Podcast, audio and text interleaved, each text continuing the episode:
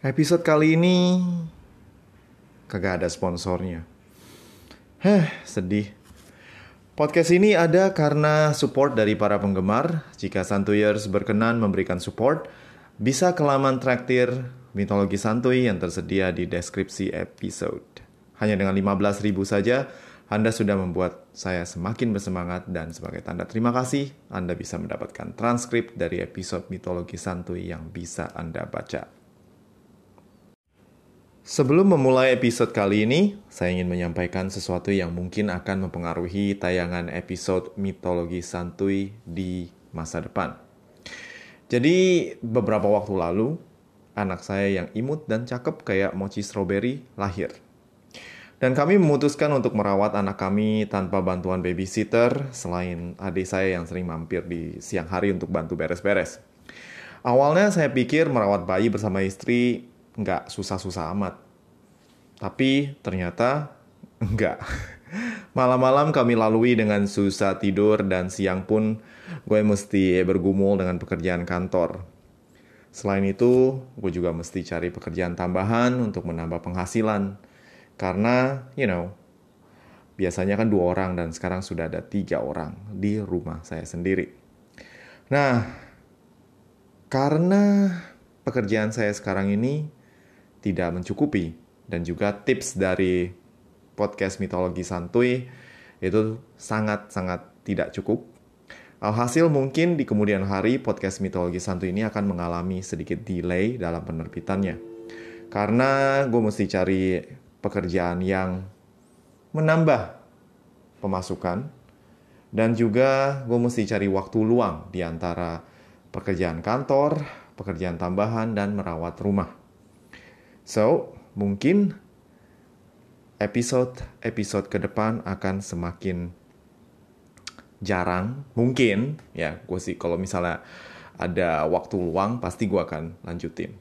Karena nggak gampang untuk membuat tiap episode dari mitologi santu ini, gue mesti punya waktu untuk membaca, menerjemahkan, nulis skrip, dan juga harus ngerekam. Dan kalau gue bisa menjadikan podcast ini sebagai mata pencarian sih lain cerita. Mungkin seminggu gue bisa terbitin dua kali kali. Tapi kenyataannya kagak. Tapi hal yang pengen bikin gue terus untuk lanjut uh, membuat episode ini karena jumlah subscriber dari mitologi santuy ini sekarang udah luar biasa banyak. 1500-an lebih.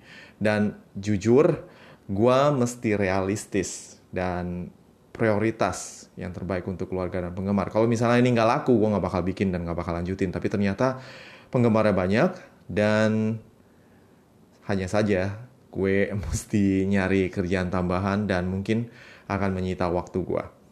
So, jadi kalau misalnya di episode-episode selanjutnya ada delay, harap dimaklumi.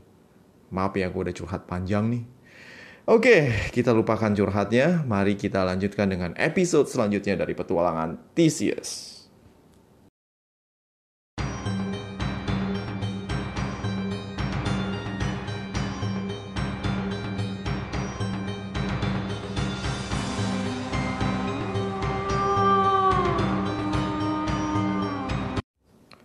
Usai mengalahkan Sinis, Theseus melanjutkan perjalanannya tanpa mengalami masalah berarti.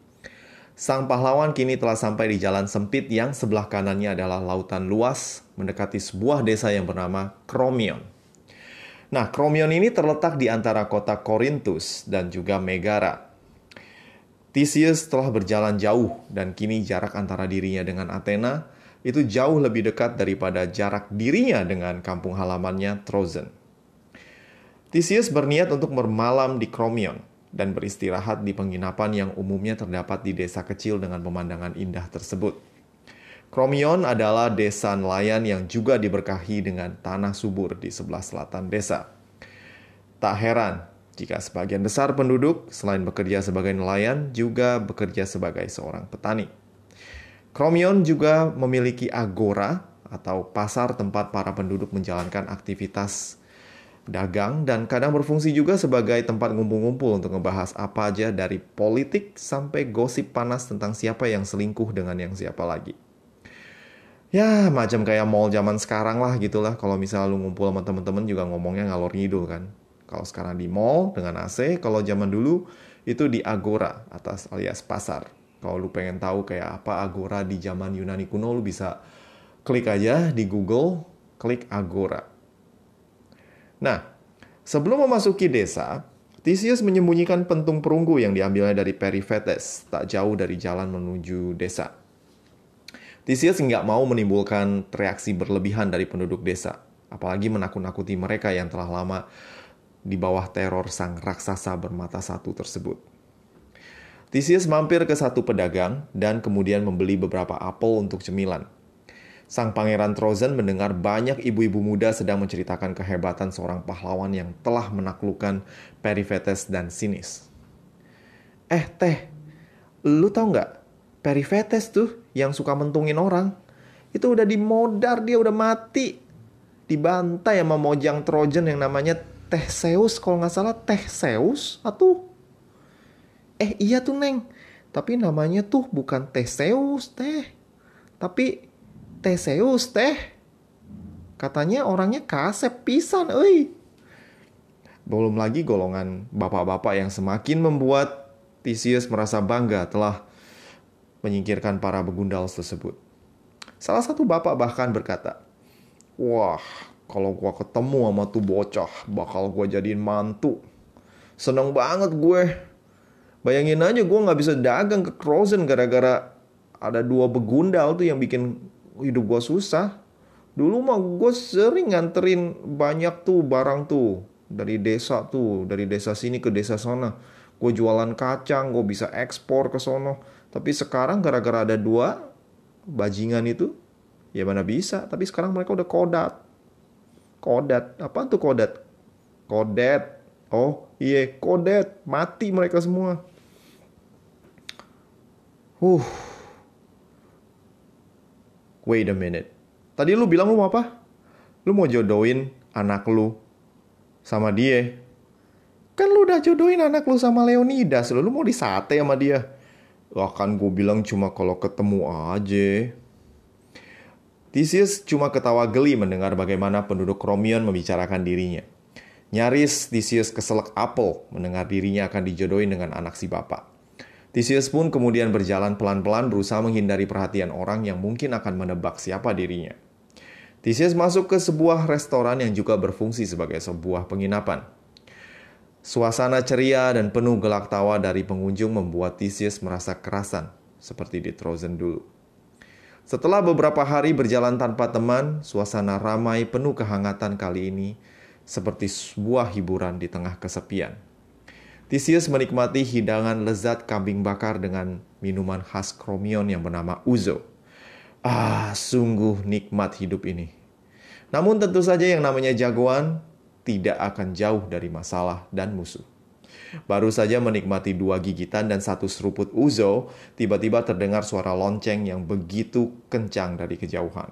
Teng, teng, teng. Seketika semua pengunjung berlarian keluar dan tampak sibuk berlarian menuju rumah mereka masing-masing. Theseus terheran-heran melihat gelagat panik para pengunjung restoran yang mendadak bubar. Banyak dari mereka bahkan tidak menghabiskan makanan yang baru saja diantar oleh seorang pelayan. Pemilik restoran pun kemudian menutup rapat pintu dan menguncinya rapat-rapat. Pak, ada apa nih? Kok pada kabur? Tanya Theseus kepada pemilik restoran. Eh, lu pasti bukan daerah sini ya? Pantesan gak tahu. Jadi di sini tuh ada siluman babi ngepet asalnya tuh dari desa ini juga. Konon katanya dia itu titisan dari satu cewek jahat yang korban pesugihan gitu. Jadi dia sering nongol terus makan korban gitu. Sebenarnya sih udah aman aja, udah dua, dua purnama dia nggak datang. Kita kira udah pada pindah dia, tapi nggak taunya datang lagi. Jelas sang pemilik restoran. Siluman babi ngepet. Yang bener pak, Babi yang gede doang kali. Jawab Theseus. Ah, gak tahu dah nak. Gak ada yang pernah ngeliat. Yang jelas, waktu dia datang, dia pasti ngerusak ladang. Terus ngebunuh siapa pun yang berusaha ngeburu. Jadi dua bulan lalu ada lima pemburu nih, orang-orang kuat semua dari desa mati semua ditabrak sama babi ngepet. Ah, puyeng dah gua. Tisius yang berjiwa pahlawan dan pemberani merasa terusik mendengar bagaimana siluman babi ini mengancam ketenangan para penduduk di desa Kromion yang indah tersebut. Diam-diam dirinya menyelinap keluar dari penginapan dan pergi mengambil pentung perunggu yang disembunyikannya. Suasana desa begitu sepi dan mencekam. Tisius menemukan jejak sang babi dan kehancuran yang dilakukannya. Sawah, ladang, semua berantakan. Dan juga terdapat jasad beberapa petani yang terlambat menyelamatkan diri. Hal-hal inilah yang menjadi petunjuk di mana keberadaan sang babi tersebut. Tidak sulit bagi Tisius untuk memburu jejak sang babi. Makhluk yang telah menjadi momok desa Kromion tersebut memiliki bau yang khas.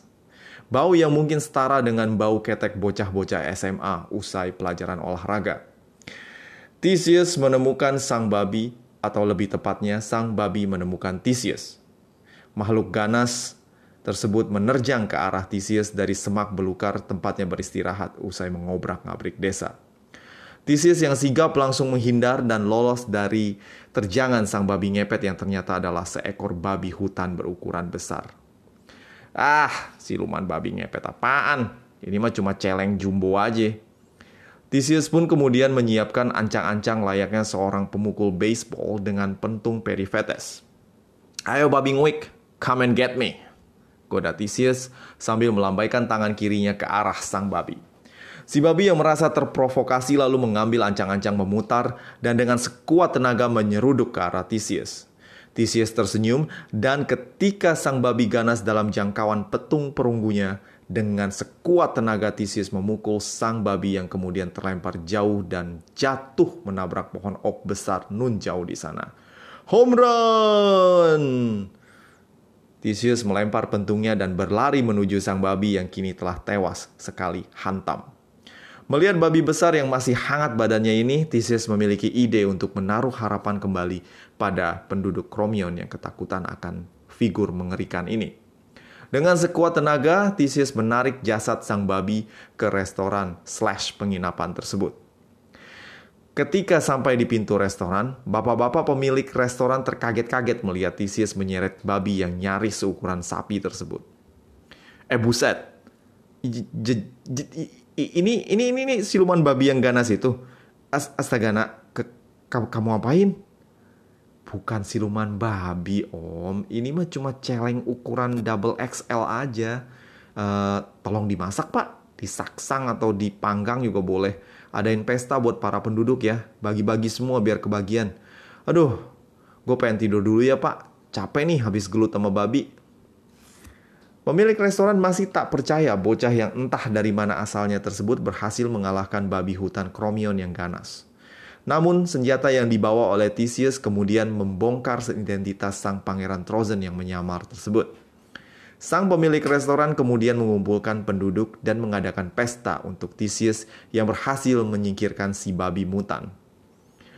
Para penduduk berkumpul di depan dan dalam restoran, meneriakkan nama Theseus, sang pahlawan, dan memintanya untuk ikut serta dalam perayaan dengan menu babi panggang tersebut.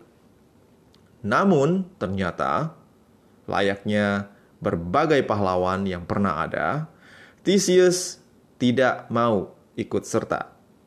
Dia merasa jasanya tidak seberapa dan dia tidak ingin dipaksa kawin.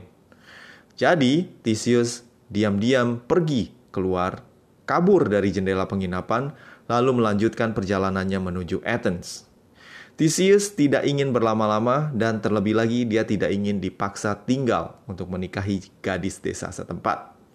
Bukan karena perempuannya tidak cantik-cantik di desa ini, sebenarnya kebalikannya. Di Kromion banyak sekali gadis-gadis cantik. Hanya saja Theseus masih menganggap dirinya masih muda dan masih banyak hal yang harus dia lakukan sebelum menetap dan membangun keluarga. Nah, sebelum kita lanjutkan dengan kisah perjalanan Theseus, Saya ingin menceritakan sedikit mengenai lawan Theseus selanjutnya, yaitu Skiron. So, di pinggir jalan, yaitu di tepi laut, dengan tebing yang curam di antara kota Megara dan Eleusis, hiduplah seorang penjahat keji yang bernama Skiron. Skiron begitu terkenal hingga tempatnya tinggal dikenal dengan nama tebing Skiron atau dalam bahasa Inggris disebutnya Skironian Rocks. Di bawah tebing ini hiduplah seekor kura-kura raksasa yang sering berenang di bawah tebing karena satu alasan, yaitu makanan. Makanan dalam wujud pejalan kaki yang suka menjadi korban dari kekejian Skiron. Nah, Skiron ini layaknya banyak penjahat dalam kisah petualangan Theseus, suka melakukan aksinya dengan cara yang membuat kita berkata, Why? Lo, lo ribet amat sih? Ya kayak gitu deh reaksi gue kalau pas lagi baca cerita ini. Mungkin kalian juga bakal begitu. Jadi Skiron ini adalah perampok sebenarnya. Cuma caranya ngerampok bukan macam yang kita biasa nonton di sinetron atau drama Korea Netflix. Modus operandi Skiron adalah menyergap korban dari sisi yang tidak disadari oleh korban, lalu melucuti segala harta bendanya, kemudian memberikan harapan palsu akan kebebasan. Jadi Skiron itu akan meminta korbannya untuk mencuci kaki Skiron dan memintanya memberikan pijat refleksi. Sounds weird? Yes, it is. Sumber cerita yang gue baca memang seperti ini, cuci kaki. Ya, gue nambahin pijat refleksi lah. Soalnya kan enak habis cuci kaki terus di pijat refleksi, ya kan? Udah lama nih pandemi nih. Ah, gak pernah pijat refleksi lagi gue. Dan setelah ya mengiming-imingi dengan kebebasan eh lu abis cuci kaki gua terus abis pijit kaki gua lu bakal bebas oke okay? sounds good good dan dengan iming-iming seperti ini rata-rata korban tuh pada nurut namun aksi pijat refleksi dan cuci kaki ini dilakukan di pinggir tebing skiron jadi Skiron ini akan pura-pura puas menikmati pijatan korban, lalu tanpa diduga oleh korban, Skiron akan menendang korban sampai jatuh dari tebing dan menjadi mangsa kura-kura raksasa di bawah sana. Jahat ya? Ya gitu deh. Tapi gue sih heran aja. Ribet amat gitu loh. Anyway, jagoan kita Theseus telah mendengar kisah tentang Skiron ketika menikmati uzo di restoran di penginapan Kromion. Theseus yang mau tak mau harus melewati tebing Skiron karena jalur ini adalah jalur utama menuju Eleusis dan juga Athena. Dia menyiapkan siasat untuk menumpas Skiron. Theseus akan pura-pura kalau dirinya cupu dan lemah, gak punya kemampuan untuk bertarung. Dan benar saja, ketika melewati jalan dekat tebing Skiron, Theseus disergap oleh Skiron dan langsung dilucuti. Segala harta dan senjatanya kemudian diambil oleh Skiron. Theseus diminta oleh sang begundal untuk memberikan pijat refleksi pinggir tebing seperti biasa. Cuci dan pijit kaki gue, entar lu gue lepas. Kaki gue pegel nih, seharian nungguin mangsa. Kata Skiron. Siap om. Tapi kalau mau cuci dan pijit yang bener mestinya pakai air panas om. Terus garam Himalayanya mana om? Lotionnya? Anduk angetnya? Tanya Theseus berusaha untuk mengulur waktu. Ah, bacot. Udah sini pijit aja. Tuh baskom di sono. Noh, air anget. Ya elah om. Kalau di kampung aneh ya. Yang namanya pijit tuh mesti bener. Kalau asal-asalan ntar malah keseleo. Nih, mumpung Ai lagi baik nih, pengen kasih servis yang bagus nih. Ai tukang pijit paling populer nih. Nah, kalau pakai garam Himalaya, nanti kulitnya tuh jadi halus. Kotoran itu gampang keluar dari pori-pori. Terus kalau misalnya pakai lotion, kakinya itu bakal dapet vitamin. Nanti jadi kinclong, dijamin dah beres dah. Asik nih. Theseus bertindak sebagaikan seorang pemijat profesional. Hah, pinter juga lu ngomongnya, hah? Ya udah tuh di balik pohon sono. Kayaknya banyak lotion di sana. Ada alat-alat grooming juga, pedicure juga tuh gue dapet dari orang yang lewat dikasih ke gue. Ya iyalah, dari siapa lagi?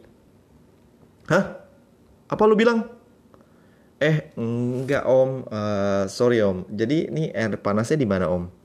Ya lu masak lah. Ah, gua kepret juga lu nanya melulu. Eh, sorry om, sorry om, sorry, sorry. Tisi selalu merebus air panas dengan bejana tembaga yang ditemukannya di balik pohon yang ditunjuk oleh Skiron. Sesuai dengan yang dikatakan Skiron, perlengkapan untuk pijat kaki terdapat lengkap beserta dengan harta-harta lain yang tidak lain tidak bukan merupakan milik para korban Skiron. Kekejian Skiron hari ini harus diakhiri. Demikian gumam sang pahlawan. Theseus selalu membawa bejana dengan air panas, lengkap dengan peralatan yang dibutuhkannya untuk mencuci dan memijat kaki Skiron. Skiron seperti biasa meminta, meminta Theseus untuk berlutut di tepi tebing dan mencuci kakinya. Om, tapi tapi ini ini serem om nanti nanti saya jatuh om.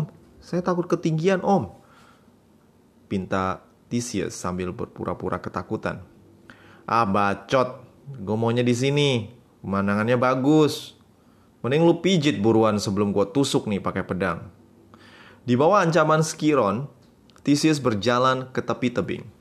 Kedua tangannya memegang bejana air panas sementara Skiron berjalan di belakangnya dengan sebuah pedang. Nah, di sini aja cocok. Ujar Skiron yang tampaknya sudah tak sabar ingin menendang Theseus jatuh dari tebing. Theseus pura-pura hendak berlutut dan meletakkan bejana air panas yang disiapkannya. Namun tiba-tiba Theseus melikukan badannya ke samping dan berbalik melemparkan bejana air panas ke muka Skiron yang terkejut. Sang perampok yang terkejut berteriak kesakitan namun masih berusaha untuk menggapai Theseus. Theseus yang lincah langsung menghindar dan Skiron terjatuh dari tebing sambil berteriak, Sialan!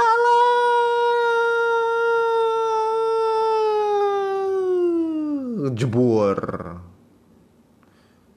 Lalu suara jatuhnya badan Skiron ke permukaan air membangunkan kura-kura ganas yang sudah sering mampir di sana. Dan seolah karma sedang bermain drama, kura-kura raksasa yang biasa menikmati korban yang ditendang oleh Skiron sekarang menikmati Skiron sebagai makan siangnya. Skiron sang perampok telah tewas di tangan Theseus. Hmm, di mulut kura-kura raksasa piaraannya untuk lebih tepatnya. Nah, apa yang akan terjadi dengan Theseus usai menaklukkan Skiron?